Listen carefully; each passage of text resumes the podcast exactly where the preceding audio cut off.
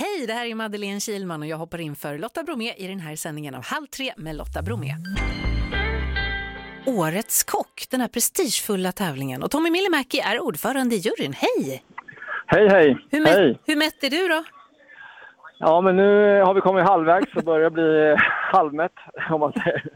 Ja. Jag är så nyfiken på hur det här funkar. Det är ju åtta finalister. Får de bestämma själva vad de ska laga eller har ni liksom gjort en korg åt dem? ja. Nej, men det finns ju då eh, åtta finalister var det från början idag som eh, har fått två, två uppgifter som vi har bedömt hittills. Där, eh, varav en är kanapéer, som de skulle göra tre olika. Och den andra uppgiften var att laga lammsadel enligt Karin Franssons vis från detta hotell Borgholm. Eh, de två rätterna har vi bedömt. Av det så är det fyra stycken som har gått vidare till kvällspasset som ska börja här vid sextiden sen, senare ikväll. Är Mm. det något som har stuckit ut extra mycket? Är det någon som har gjort något lite galet eller så? Ingen som har gjort något galet skulle jag inte säga, men det finns alltid några som tur är i en tävling på något sätt som sticker ut lite extra och som har spänt bågen och som har framförallt lyckats här på, på tävlingsdagen. Så det gör det ju och det är ju framförallt de fyra då som har gått vidare eh, till andra hitet kan man säga, till andra delen av tävlingen idag. Du har ju själv vunnit den här prestigefulla titeln, Ja. Årets kock. Vad betyder Ja. det?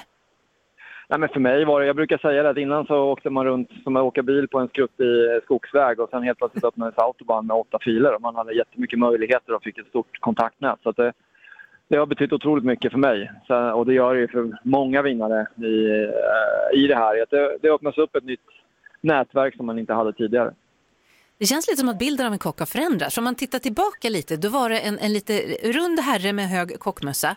Nu Ja. är ni ju rockstjärnor nu, ni är tatuerade och lite så coola och sådär. Ja, ja alltså coola alltså, men eh, jag tror att själva in, insikten av sin, alltså, framförallt ta vara på sin hälsa tror jag har spritt sig även i, i, i vår bransch där man är väldigt mån om att ta hand om sig själv. Eh, man tränar och, och håller efter och just den här ja, runda kocken liksom med hög kock, den, den eh, kanske man inte ser så ofta idag utan vi precis som många andra i samhället är väldigt medvetna om att, att ta hand om sig själv för att man ska hålla i längden.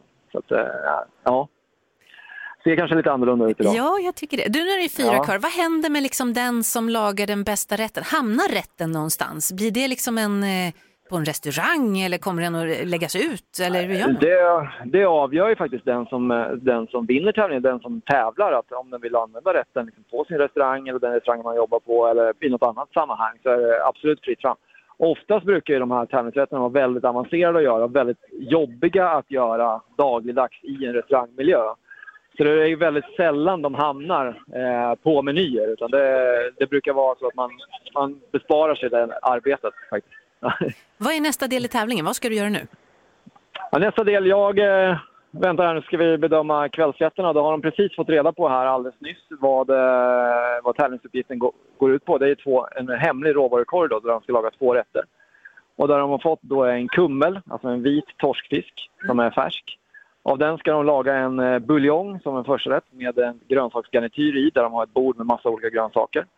Och sen av själva filéerna så ska de laga en eh, varmrätt som är den andra uppgiften tillsammans med vild och odlad svamp. Så de har ett helt bord med massa svamp. Så det är fisk och svamp eh, och den andra rätten är då buljong på kummel.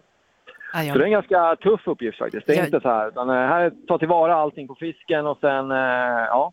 Så det, det blir spännande att se. Jag blir sjukt imponerad. Jag blir trött bara av att höra det där. Fantastiskt. Du, eh, lycka till. Hoppas att det smakar lika bra som det har gjort hittills Ja. idag. Tack, tack. Tommy Myllymäki, tack så mycket. Tack så mycket. Hej. Hej! Ordförande i juryn för Årets kock och den som vinner Årets kock kommer ju faktiskt hit imorgon och hänger med oss. Så det blir supertrevligt. Jag hoppas den personen tar med sig lite mat också. Ett poddtips från Podplay. I fallen jag aldrig glömmer djupdyker Hasse Aro i arbetet bakom några av Sveriges mest uppseendeväckande brottsutredningar. Går vi in med hemlig telefonavlyssning och, och då upplever vi att vi får en total förändring av hans beteende. Vad är det som händer nu? Vem är det som läcker? Och så säger han att jag är kriminell, jag har varit kriminell i hela mitt liv men att mörda ett barn, där går min gräns. Nya säsongen av Fallen jag aldrig glömmer på Podplay.